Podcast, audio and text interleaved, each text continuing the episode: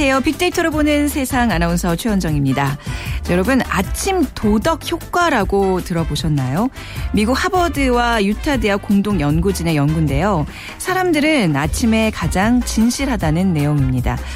수학 문제들을 주고 정답을 맞추면 5센트를 준다는 보상을 제시하고 스스로 채점을 하게 했더니 문제를 맞췄다고 거짓말을 한 비율이 오전보다 오후에 20%에서 최대 50%까지 올라갔다고 합니다.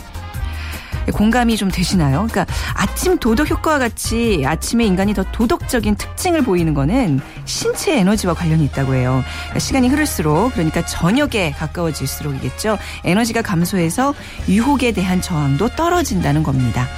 하루 중에 가장 좋은 기운이 가득 담긴 오전 시간입니다. 바로 지금 이 기분으로 또 도덕심으로 남은 오늘 하루 힘차게 달려가 보시면 어떨까요? 자, 오늘 빅데이터로 보는 세상에서는 착한 소비 트렌드에 대한 내용 마련돼 있고요. 퀴즈 있는 날인 거 아시죠? 오늘 뭐 문화상품권, 백화점 상품권, 연극표까지 드리니까 귀 기울이고 계시다가 꼭 참여해 주시기 바랍니다. 휴대전화, 문자, 메시지, 지역번호 없이 샵 9730, 샵 9730입니다. 짧은 글은 50원, 긴 글은 100원의 정보 이용료가 부과됩니다. 그리고 스마트폰이나 컴퓨터에 KBS 라디오 애플리케이션 콩을 다운받으셔서 생방송 다시 듣기 또 팟캐스트 서비스도 이용하실 수 있습니다. 문자 참여 무료입니다.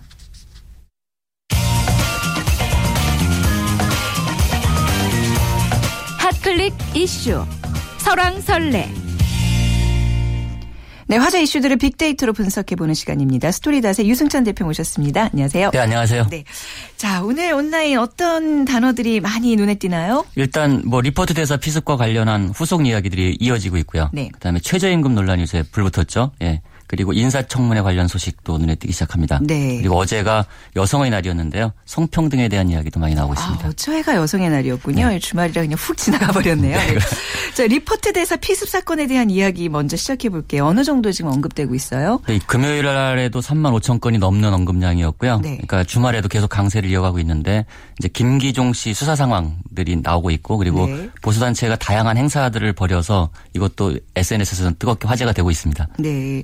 그 생각보다 리포트 대사가 이제 빠르게 회복을 하고 계신 것 같고 굉장히 다행스러운 소식인데 병문안이 굉장히 많이 이어지고 있어요. 그 편찮으신 분한테 이렇게 많이 찾아가도 되나 우려스러울 정도로 많이. 뭐 확인하고 찾아갔을 텐데요. 네. 먼저 따뜻한 이야기 드리면 리퍼트 대사가 김치 먹고 힘이 난다 이렇게 어, 말을 해서 네. 어쩜 이분 한마디 한마디 다 우리 이렇게 감동시킬까요? 그러니까 병상에서도 어떤 친절한 외교를 네. 했다 뭐 이런 평가를 받고 있는데요. 그 리퍼트 대사는 어제 아침에 냉이 된장국과 김치 등 한식을 먹은 것으로 알려졌습니다. 네. 그래서 이제 새누리당 김무성 대표, 새정치연합 문재인 대표 등 여야 지도부가 그 리퍼트 대사 병문안을 다녀왔고요. 이완구 총리, 뭐 최경환 부총리 등 각료들도 그 병실을 찾아 위로의 뜻을 전하고 한미 관계의 어떤 굳건함을 과시했습니다. 네. 그 리퍼트 대사는 어, 자신은 물론 미국에 대한 공격이라고 이번 이 사건을 전하면서도 이번 사건을 슬기롭게 극복해 한미 동맹을 더 공고히 하는 노력을 지속해야 한다. 네. 이런 메시지를 던진 것으로 알려졌습니다. 리퍼트 대사의 이런 의연하고 훈훈한 태도와는 달리 지금 이제 정치권 등에서는 종북 논란이 또 일고 있습니다. SNS상에서도 이 논란이 굉장히 뜨거운 것 같은데 어떻게 나타나고 있나요? 네, 좀 안타까운 일인데요. 네. 네 리퍼트 대사 피습과 관련한 전체 연관어를 보면 이제 1위부터 대사, 미국, 테러 뭐 당연한 키워드 아니겠습니까? 네, 네. 근데 4위에 종북이 올랐어요. 종북이라는 단어가 무려 15,000건이나 언급이 되면서 네. 이 빠르게 치고 올라왔는데요.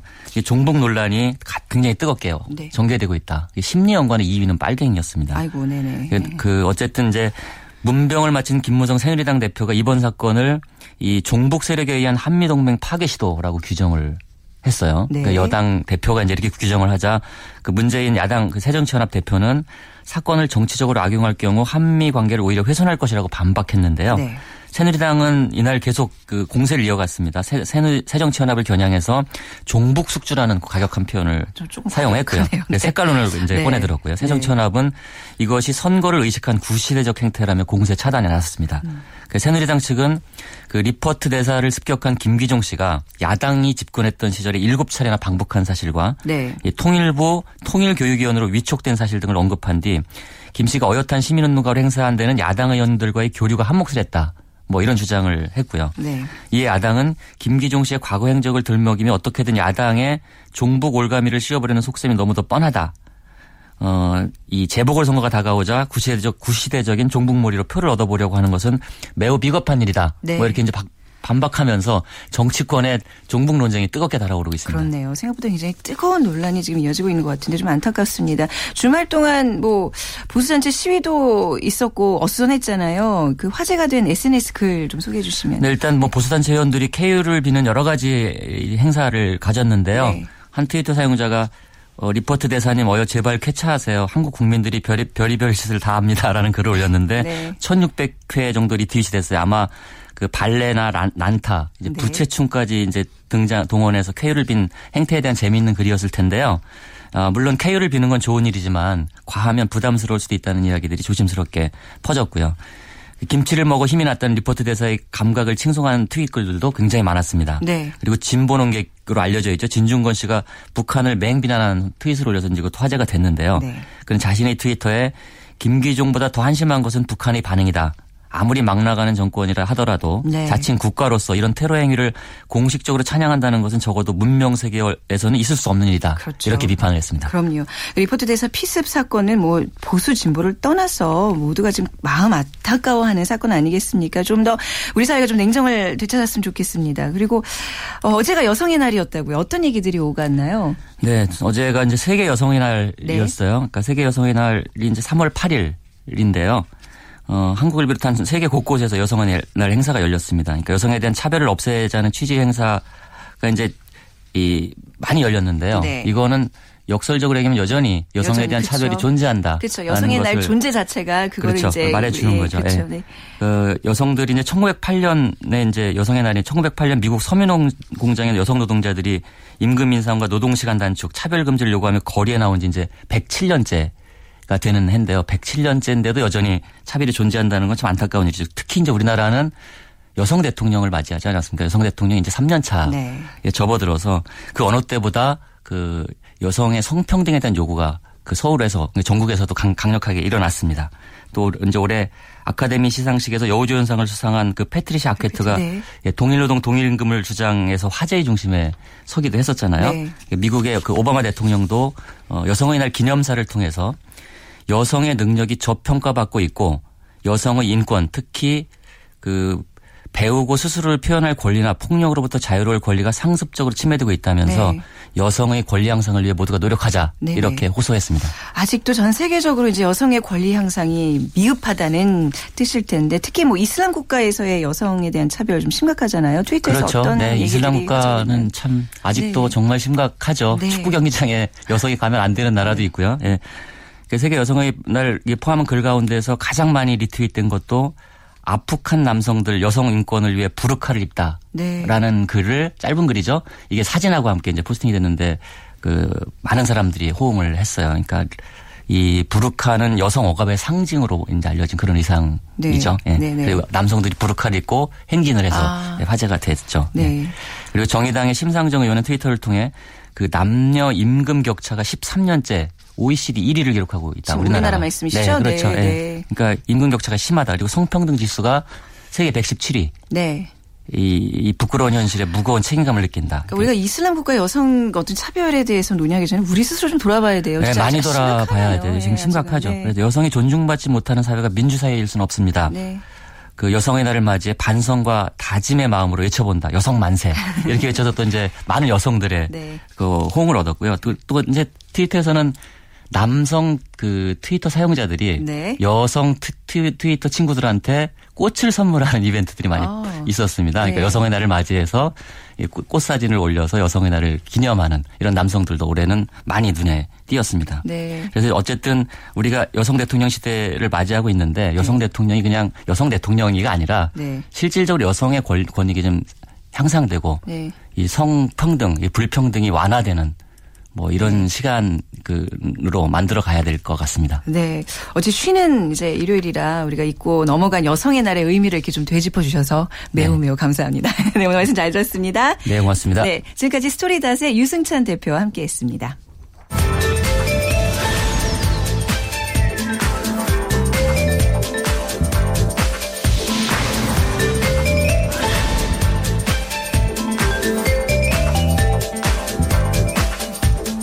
네, 네, 청취자 여러분의 참여로 함께하는 빅데이터로 보는 세상 빅퀴즈 시간이 다가왔습니다. 자, 답이 보이는 퀴즈 눈과 귀를 활짝 열어주시기 바랍니다. 오늘 조금 그 사지선다형이 아니라 보기를 두 개만 드릴 거니까요. 쉽게 맞히실 수 있을 것 같아요. 요즘 주변에 이런 분들 많으시죠? 기존의 실버 세대와 구분되는 분들인데요. 외모나 건강관리 등에 관심이 많아서 자신에 대한 투자를 아끼지 않고요. 여유 있는 자산을 기반으로 경기에 별 영향을 받지 않습니다. 프리미엄 제품에 대한 높은 구매력을 지니고 있어서 소비 시장의 주요 고객층으로 부상했고요. 이들을 잡기 위한 각 업계의 마케팅 전략이 다양화되고 있습니다. 은퇴 이후에도 소비 생활과 여가 생활을 즐기며 사회 활동에도 적극적으로 참여하는 5, 60대 세대 활동적인 노년을 뭐라고 부를까요? 보기입니다. 원래 4개였는데 2개로 줄였거든요. 아, 이거 좀 너무 쉬운 것 같네. 1번 젊은 오빠, 2번 active senior 중에서 골라주시기 바랍니다. 1번 젊은 오빠, 2번 active senior. 저희 빅데이터로 보는 세상으로 지금 문자 보내주시면 되는데요. KBS 라디오 애플리케이션 콩으로 보내주시면 네, 여기 콩을 이용하실 경우에는 문자가 무료고요. 휴대전화 문자 사용하실 시에는 이제 짧은 글 50원, 긴 글 100원의 정보 이용료가 부과됩니다. 지역번호 없이 샵 9730, 샵 9730으로 보내주시면 됩니다. 당첨되신 분께는 3만 원 상당의 문화상품권 한 분, 그리고 또 다른 한 분에게는 5만 원 상당의 백화점 상품권 드리고요. 3월 4일부터 18일까지 예술의 전당 자유소극장에서 공연되고 있는 작품이죠. 사회적 기업 극단 창작마을이 주최한 연극 오늘 또 오늘의 공연 티켓 두 분께 두 장씩 그러니까 총 4장인데 두 분씩 이렇게 두 장씩 나눠 드리겠습니다. 자, 지금 바로 어디서 어떤 일을 하면서 듣고 계신지 또 함께 나누고 싶은 이야기도 정답과 함께 적어주시면 저희가 그 뽑는데 조금 더 유리한 가산점을 드리도록 하겠습니다. 많은 참여 부탁드립니다.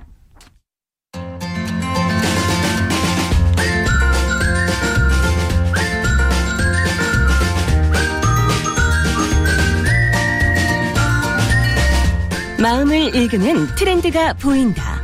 빅데이터 insight. 네, 라이프스타일과 소비 트렌드를 빅데이터로 분석해보는 시간입니다. 타파크로스의 김용학 대표, 대중문화평론가 하재근 씨와 함께합니다. 두 분 어서 오십시오. 안녕하세요. 안녕하세요. 자, 김영학 대표님 오늘 착한 소비에 대한 얘기 나눠본다고 이제 앞서 예고를 해드렸는데요. 착한 소비는 뭔가요? 예, 착한 소비라는 네. 것은 윤리적으로 소비하는 사회문화적 현상을 얘기하는 건데요. 네. 두 분께서는 커피 콩 시계라든지 마이보틀 같은 얘기를 들어보신 적이 있나요? 들어는 봤습니다. 네. 네 들어는 봤습니다. 작년에 엄청난 열풍을 네. 끌었는데요. 온라인, 오프라인 양쪽 다 품절 사태를 빚은 적이 있었죠. 특히 커피콩 시계 같은 경우는 그 연예인 유재석, 윤우님께서 차고 다녀서 화제가 많이 됐었는데요. 몽골의 고아원이라든지 아니면은 그 인신매매에 착취당하고 있는 피해자들이라든지 아니면은 태풍 피해 지역의 이재민들을 돕고자 하는 목적을 가지고 후원하는 그런 시계였습니다. 어, 수익금의 약 30% 정도를 후원한다고 했죠. 네. 마이보틀 같은 경우는 일회용 제품을 대체하는 친환경적인 상품을 얘기하는 거였는데요. 이 두 가지 상품의 열풍을 들여다보면 그 안에 착한 소비라는 트렌드가 관통하고 있는 걸 살펴볼 수가 있는 거죠. 네, 착하다는 의미가 좀 굉장히 포괄적이잖아요. 어떤 형태의 소비들이 포함되는 건가요? 네, 구체적으로 정의를 한번 해보면 네. 인간이나 동물 혹은 환경에 해를 끼치지 않고 공정한 대가를 지불하는 형태의 윤리적 소비를 우리가 흔히 착한 소비라고 얘기할 수가 있는데요. 네. 어, 비슷한 얘기로는 녹색 소비나 뭐 로컬 소비, 공정무역이나 절약, 간소화 같은 그리고 공동체 화폐 운동에서 저 화폐 운동에서 나아가서 구매 운동이나 불매 운동까지 포괄하고 네. 즉 공공의 선을 지향하는 소비 형태를 우리가 음. 착한 소비라고 얘기할 수가 있는 거죠. 이런 것들은 우리나라뿐만 아니라 전 세계적으로 일정한 소비 패턴으로 형성되고 있는 걸 살펴볼 수가 있습니다. 네. 공공의 선을 지향한다. 굉장히 어려운 얘기잖아요, 네. 사실. 네. 하정희 씨도 이런 네. 착한 소비를 실천해 보신 적이 있나요? 공공의 선을 위하여? 아, 우리나라 이제 착한 네. 소비의 역사는 20세기 초에 네. 물산 장려 운동에서 네, 네. 시작이 돼서 저 같은 경우에는 한 10여 년쯤 전에 우리나라 조류 독감이 엄습하면서 그때 닭 농가가 굉장히 어려워지고 치킨집들 어려워지고 익혀 먹으면 된다는데 사람들이 닭을 안 먹는 거죠. 네네. 그래서 제가 인터넷에 닭을 먹읍시다. 음. 닭번개 운동을 주창해서 네. 전국적으로 그 운동이 퍼져가지고 어. 어, 감사패를 받은 적이 그러셨어요. 있고요. 네. 근데 이제 과거에는 우리나라가 어, 소비 행위와 정신적 가치를 별로 이제 결부시키지 않았다가 네. 최근 들어서 그런 게 이제 전면적으로 나타나면서 어, 방금 말씀하신 것처럼 유재석 씨 시계는 음. 그 필리핀 태풍 이재민들한테 이제 기부가 되는 음, 그런 네. 것들이 화제가 됐었고 이효, 이효리 씨 그 휴대폰 케이스가 위안부 할머니들하고 이제 연계가 된 거라고 해서 화제가 됐었고 클라라 씨가 어느 네. 패션 소품을 들고 나왔는데 그것이 아프리카의 예방주사 그 관련된 어떤 기금을 기부하는데 연관이 된다고 해서 이런 것들이 네티즌들한테 굉장히 화제가 되면서 일반 사람들한테까지도 이런 흐름이 지금 퍼져나가고 있습니다. 네. 그러니까 이제 저 같은 경우에도 뭐 다국적 기업의 어떤 커피숍을 가더라도 뭐 공정무역과 관련됐다 그러면 이제 조금 네. 더덜 미안한 마음으로 사 먹게 되고 뭐 가방도 이왕이면 에코백 같은 거 좀 매려고 뭐 이런 것도 착한 소비의 한 형태 아닌가 싶은데. 네, 조금 더 예, 착한 소비를 적극적으로 실천하시는 네. 분들이네요. 근데 이제 다른 사람들도 이렇게 착한 소비를 적극적으로 실행을 하고 있나요? 어떻습니까? 네, 빅데이터상에 네. 착한 소비와 연관된 데이터 약 27만 건 정도를 분석을 해봤습니다. 그래서 저희가 착한 소비의 유형을 살펴보니까 첫 번째로 자신의 건강과 우리 환경의 건강을 모두 지킬 수 있는 친환경 제품을 소비하는 녹색 소비의 유형이 약 33% 정도로 가장 많았고요. 제품으로는 천연 제품이나 뭐 유기농 제품, 리사이클링 제품 같은 것들이겠죠. 두 번째는 조금 더 적극적인 소비 패턴인데요. 바로 구매 운동입니다. 약 31% 정도가 나왔는데 수익의 일부를 약자나 사회로 환원하는 제품을 선택해서 네. 적극적으로 구매하자는 캠페인이 많이 일어났고요. 세 번째로는 사회적으로 무리를 일으킨 특정 기업의 제품이나 환경오염이나 동물 학대 등을 반대하는 제품들 이런 것들을 불매 운동을 또 역시 하는 거죠. 어, 보이콧 운동이 약 23%로 나타났고요. 그 다음에는 좀 전에 말씀하신 것처럼 어, 국가 간 무역의 대금을 공정한 대가를 지불하는 형태의 공정무역 제품을 사자는 얘기가 한 11%. 그리고 사회 경제적으로 약자를 배려하고 따뜻한 공동체 사회를 만들자는 유형의 제품들이 약 2%로 나타난 바 있습니다. 네. 이런 것들이 이제 착한 소비라는 게 사실 시키거나 강제하는 사람이 없는 거잖아요. 그렇죠. 그럼에도 불구하고 굉장히 의식을 갖고 자발적으로 참여하는 이런 현상들 어떻게 봐야 될까요? 어, 이것이 그러니까 우리가 아, 배가 불렀기 때문에 아. 아. 이런 현상들이 나타나는 거죠. 네네. 옛날에 여유가 있어졌으니까. 네, 경제적으로 네. 굉장히 어려웠을 때는 무조건 효율적 소비 어떻게 하면 싸게 좋은 것을 싸게 많이 살 수 있는가 오로지 여기에만 이제 집중을 했었다면 어, 요즘은 소비를 하면서도 거기에 어떤 정신적인 가치라든가 정신적인 만족감을 어, 부과시키는 그런 것들을 사람들이 원하는 건데 네. 어, 착한 소비 관련 빅데이터 분석 결과를 봐도 관련 그 연관어로 안심, 신뢰, 음. 감동, 행복 이런 단어들이 나오고 있는 것을 보면 어, 요즘 소비자들은 심리적 정신적 만족감을 굉장히 중시한다는 네. 걸알 수가 있고 그리고 또 하나는 요즘에 뭐 갑의 횡포라든가 여러 가지 사회 부조리에 대해서 분노가 커져가다 보니까 네. 그 80년대 민정당의 구호였던 정의사회 구현이 네. 네. 요즘 들어서 일반 그 젊은 소비자들 사이에서 굉장히 중요한 가치로 떠오르면서 음. 소비를 통해서라도 내가 정의를 구현해야 되겠다. 네. 그리고 못된 행동을 한 기업은 내가 징벌해야 되겠다. 징벌하겠다. 네, 그런 네. 것들이 이제 뭐 불매 운동이라든지 아. 거기에 연관이 되는 거고. 네. 그리고 요즘에 젊은 층들 사이에서 사회적인 의식을 가지는 것, 소비를 통해서 내가 사회적인 의식을 표현하는 것이 굉장히 멋지고 쿨한 것이다. 네, 네. 이런 이제 생각들이 퍼져 나가면서 아. 더욱더 이런 게 하나의 좀 트렌드로 자리를 잡는 것 같습니다. 그렇군요. 자, 착한 소비에 대한 얘기 나눠보고 있고요. 그 사이에 잠깐 빅데이터 insight 어, 중간에 저희가 오늘 빅퀴즈 다시 한번 안내해드리겠습니다. 은퇴 이후에도 소비 생활과 여가 생활을 즐기면서 사회 활동에도 적극적으로 참여하는 활동적인 노년 5, 60대 세대를 뭐라고 부를까요? 1번 젊은 오빠, 2번 active senior. 어, KBS 라디오 애플리케이션 콩이나 샵 9730, 샵 9730으로 지금 여러분들 저 빅데이터로 좀 분석해보고 싶은 내용이나 뭐 이런 것도 함께 좀 적어서 보내주시면 감사하겠습니다.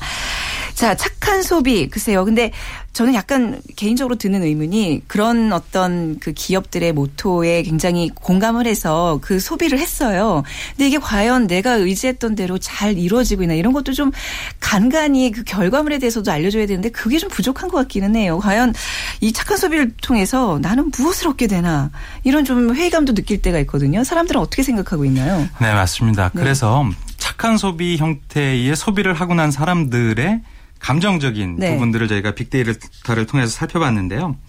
예상했던 대로 가장 큰 비율을 차지한 것이 행복감이었습니다. 행복이요, 그렇죠. 네, 좀 네. 전에 하재근 선생님이 네. 말씀하신 것처럼 자신의 가치를 가지고 소비를 했는데 그 소비의 어떤 만족감이 행복하다는 형태로 나타난 것이죠. 네. 약41% 정도의 비율로 나타났는데요. 자신의 가치를 이 소비 형태로 실천하면서 얻게 된 행복감, 좀 전에 말씀하신 것처럼 공정무역 커피라든지 환경을 보호하는 리사이클링 제품이라든지 네. 동물학대 실험을 반대하는 브랜드의 제품을 사지 않으면서 얻게 되는 형태들이 행복감으로 나타나는 부분이고요. 두 번째로는 안전성이 약 18% 정도 되었습니다. 네. 천연 제품, 유기농 제품, 친환경 제품을 구매하면서 나의 건강과 더불어 환경도 챙길 수 있다. 이 부분에 대한 부분들이 관심이 높았고요. 세 번째는 효율성이 약 17%, 그 신뢰감이 약 13% 정도로 나왔고요. 이런 것들이 결국에는 사야 될 것을 사지만 그 안에 자신이 어, 추구하는 그게 좀 전에 말씀하신 것처럼 정의라는 형태로 나타날 수도 음. 있고요. 음. 공정함이라는 형태로 나타날 수도 있는데 이런 가치를 두면서 네. 소비하는 형태가 많이 일어났고요. 이런 것이 최근에 많이 더 확산되는 이유는 아무래도 인터넷 혹은 어 최근에 그 웹 환경이 어, 공유와 소통이라는 가치를 갖고 네. 있는데 SNS를 통해서 좋은 가치의 소비를 하는 형태를 보고 그런 것들을 공감하면서 확산되는 거죠. 네. 그래서 이런 것들이 더 활발해 지는 것이 아닌가 생각될 수가 있습니다. 네, 그러니까 기업 입장에서는 소비자가 착한 소비를 통해서 얻고자 하는 게 무엇인지 파악하는 게 굉장히 중요하다는 얘기인데 네. 그렇다면 기업이 좀 본받을 만한 좋은 사례들 하재근 씨 없을까요? 아, 예. 네. 사례들이 심하게 많습니다. 예. 요즘에 그 cause 마케팅이라는 네. 게 유행인데 cause 마케팅. 이것이 네. 기업의 경영 활동과 사회 공헌 활동을 결합시키는 네. 어, 그런 것인데 이게 국내외 사례가 굉장히 많아서 우리나라 지금 아기옷, 유아용품 이런 브랜드들이 특정 아기 용품을 사면 자연스럽게 그 중에 일부가 기부가 되는 네. 그런 것들을 지금 하고 있고 그리고 국내 인터넷 그 쇼핑몰이 어 이제 자기네들한테서 어 옷을 사, 이제 물건을 사면 자연스럽게 미혼모 센터에 이제 기부가 아, 되는 네네. 그런 것들도 하고 있고 최근에 어떤 재벌 기업이 어느 유명한 장소를 지금 리모델링을 했는데 그 공간의 일부를 착한 소비 장터라고 이제 재개관을 하면서 네. 기부와 연결시키기도 하고 어느 신발 회사는 국내 소비자가 신발을 사면 똑같은 신발이 자동적으로 해외 그 제3세계 빈민 아동한테 아, 기부가 아, 네. 되는 그런, 그런 것들도 하고 네. 굉장히 사례가 많고 해외에서도 그 콜라 회사가 뭐 북극 북극곰 보호 네. 캠페인을 벌인다든지 미국에서 그 카드 회사가 골목 상권 뭐 보호 음. 캠페인을 벌인다든지 여기에는 또 오바마 대통령도 이제 그 가세를 했다고 하는데 네. 이런 식으로 국내외에서 이렇게 좀 소비를 할 때 조금 어떤 정신적인 사회적 가치하고 연결시키는 이런 활동들이 활동들이 굉장히 많이 나타나고 있습니다. 네, 굉장히 그 생각지도 못한 분야에서 네. 이런 현상들이 일어나고 있는 것 같은데 하지만 그 현대 자본주의 소비 시스템에 반하는 거잖아요, 사실 조금 더 싼 가격에 효율 높은 그 물건을 구하는 게 이제 소, 자본주의 소비의 어떤 그 심리일 텐데 이 착한 소비가 좀 낯설게 느껴지는 것 같기도 해요. 이게 사회 문화적으로 좀 더 잘 정착되려면 앞으로 방향을 어떻게 잡아야 될까요? 네. 네. 다 그런 생각을 하실 것 같은데요. 예. 아무리 좋은 가치를 두었어도 이게 가격이 적당하고 합리적이다라고 생각되지 않으면 쉽게 소비하기가 어렵겠죠. 네. 좋은 가치를 실천할 수 있는 반면에 가격도 구매력을 불러일으킬 만한 합리적인 가격이라든지 균형 잡힌 가격 정책이 꼭 필요할 듯 싶고요. 네. 두 번째로는 또 아무리 좋은 가치를 가졌어도 상품 자체가 예쁘거나 갖고 음. 싶은 마음을 전달하지 못한다면 네. 구매력을 불러일으키기가 굉장히 어려운데 그런 측면에서는 신미성이 중요한 어, 요소가 될 것 같습니다. 최근에 화제가 되었던 상품을 살펴보면요. 위안부 할머니 후원을 위한 희운 팔찌라는 것이 10대, 20대 젊은 층에서 굉장히 큰 인기를 아, 끌었습니다. 네, 네. 그런데 그 상품 자체가 굉장히 예뻤거든요. 네. 그러니까 훨씬 더 소비자들의 호응을 얻을 수가 있겠죠. 그래서 가치 소비도 감성적 코드가 꼭 들어가야지만 네. 성공을 거둘 수 있을 것이라고 생각이 되고요. 가장 중요한 거 하나가 이런 착한 소비를 하기 위한 시스템이라든지 주변 여건 자체가 아직은 미흡하다는 것이죠. 음. 그래서 2013년도에 소비문화 연구 보고서에 나온 얘기인데요. 착한 소비를 하기 위한 품목이 많지 않거나 제한되어 있거나 유통망이 아직도 조금은 일반적으로 확산되어 있지 않아서 이런 부분들이 훨씬 더 커진다면 네. 훨씬 더 공감을 얻을 수 있는 형태의 소비 문화가 정착될 것이라고 생각이 됩니다. 네. 그리고 저 지금 드는 생각인데 이런 소비를 하는 사람들의 어떤 심리도 그런 거 있잖아요. 나 이런 거에 참여하고 있다. 어느 정도는 이렇게 과시하고 싶은 욕구가 네. 분명히 있을 텐데 그런 걸 좀 무시하면 안 될 것 같아요. 그러니까 내가 뭘 커피를 사든 어떤 가방을 매든 이게 좀 이렇게 그야말로 티가 날 수 있게 해주는 네. 그런 어떤 시스템이랄까요? 어떻게 좀 우리가 대중문화적 으로 풀어나갈 수 예. 있을까요? 그러니까 소비자들한테 네. 그런 욕구가 있는 겁니다. 내가 네. 어떤 소비를 하더라도 네. 나는 개념 있는 피플이야. 이렇게 네네. 조금 친구들한테 알려주고 싶은 그런 욕구가 분명히 존재하기 때문에 음. 기업들이 그 부분을 잘 캐치를 해서 네. 제품을 만들면서도 그 좋은 그러니까 적당한 가격으로 살 수 있는 좋은 디자인의 좋은 기능의 제품을 어 쉽게 유통망을 통해서 구할 수 있도록 소비자 소비자들한테 그걸 제시를 하면서 네. 가치와 결합을 시킨다면 그게 시장에서 굉장히 크게 호응을 받을 수 있고 그 기업의 브랜드 가치도 상당히 제고될 수 있는 음. 그런 기회가 될 수 있을 것 같습니다. 네. 지금 어 이미자 님께서 콩으로 오늘 해가 좋아서 베란다에서 커피 한 잔 하면서 방송 듣고 있습니다. 착한 소비로 저도 이와 이왕이면 공정 무역 커피로 마신답니다 하셨어요. 네. 박수 보내드리겠습니다. 이렇게 좀 이런 것도 이렇게 입소문을 통해서 이런 게 있더라 이런 거라면 굉장히 본인 스스로 행복해지고 또 많은 사람들에게 또 행복을 전달해 줄 수 있다 이렇게 좀 소문이 나면 금방 또 전파될 수 있고 또 결국 우리 사회가 이런 것 때문에 좀 밝아지지 않을까 싶습니다. 그렇죠? 네. 네. 기업들이 네. 어, 누구를 위해서 제품을 만드는지를 고민할 필요가 꼭 있는 것 네, 같아요. 네, 알겠습니다. 오늘 두 분을 통해서 착한 소비에 대한 트렌드 이렇게 분석해봤습니다. 오늘 말씀 잘 들었습니다. 감사합니다. 감사합니다. 네, 타파크로스의 김용학 대표, 대중문화평론가 하재근 씨와 함께했습니다.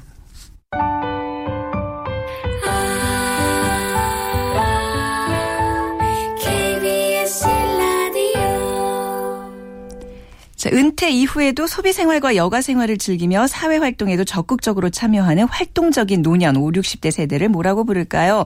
네, 2번 active senior입니다. 자, 오늘 많은 분들 문자 보내주셨는데요. 좀 한 분 한분 소개해 드리도록 하죠. 7674님, 어, 2번 정답 맞춰주셨고, 경부 고속 안성 휴게소에서 아내가 사준 도시락을 화물차에서 먹고 있는데 바람이 많이 불어서 차가 흔들흔들 합니다 하셨어요. 하지만 그 바람에도 불구하고 그 도시락 얼마나 따뜻할까 생각하니까 마음이 훈훈해지네요.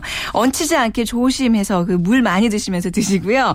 그리고 0598님, 우리 어머님은 진정 active senior십니다. 노래교실, 수영회, 봉사활동에 만나려면 미리미리 예약해야 한다니까요. 바쁘게 사시니까 더 젊어지시는 것 같아요. 하셨어요. 이렇게 아무래도 좀 자녀분들이 active하게 우리 어르신들 좀 지낼 수 있도록 뭐 시간적 또 재정적 지원을 좀 아끼지 말아야 되겠습니다. 그래서 그런 의미에서 우리 분께 연극표 어머니 어머님과 함께 보시라고 보내드리도록 할게요. 그리고 7282님. 어, 정답 2번 맞춰주시면서 저도 그 세대지만 사느라 액티브하지 못합니다. 그분들 부럽습니다. 그리고 여보 고생시켜 미안합니다. 애들 잘 키워줘서 고맙고요 하셨어요. 아 7282님 뭔가 뭐 인간극장을 보는 듯한 느낌. 어, 굉장히 감동이 짧은 글이지만 좀 오는데요. 백화점 상품권 드리도록 하겠습니다. 문자 주셔서 감사하고요. 그리고 0645님 아이들 데려다 주고 엄마들이랑 차 한잔하면서 듣고 있습니다. 여유로운 노년을 준비하고 싶은 건 모두가 생각이 일치하네요. 자자자 잘 준비해 봅시다 하시면서 예, 그 굉장히 희망찬 문자 보내주셨는데 연극표 드릴 테니까 우리 같은 어머니들이랑 보러 가세요. 두 장이라서 어떡하죠? 지금 갈갈보 하시면서 두 분 가르시고 또 3030님 작은 면 장갑 공장에서 남편과 둘이 일하는데 50대인데 둘이 일하다 보니까 쉬는 날이 없습니다. 여가 생활이 꿈인 것 같아요 하셨어요. 아유 좀 그렇네요 진짜. 또 언젠가는 또 많은 여유가 생활을 누릴 수 있는 시간이 다가오겠죠. 그리고 어, 문화상품권 문화상품권 드릴 분 오늘 콩으로 보내주신 조부아님인데요. 반일 중에 또 보내주셨어요. 바람이 많이 부네요. 비닐하우스라 항상 날씨에 민감합니다. 바람이 많이 불거나 비나 눈이 많이 와도 걱정입니다 하셨어요.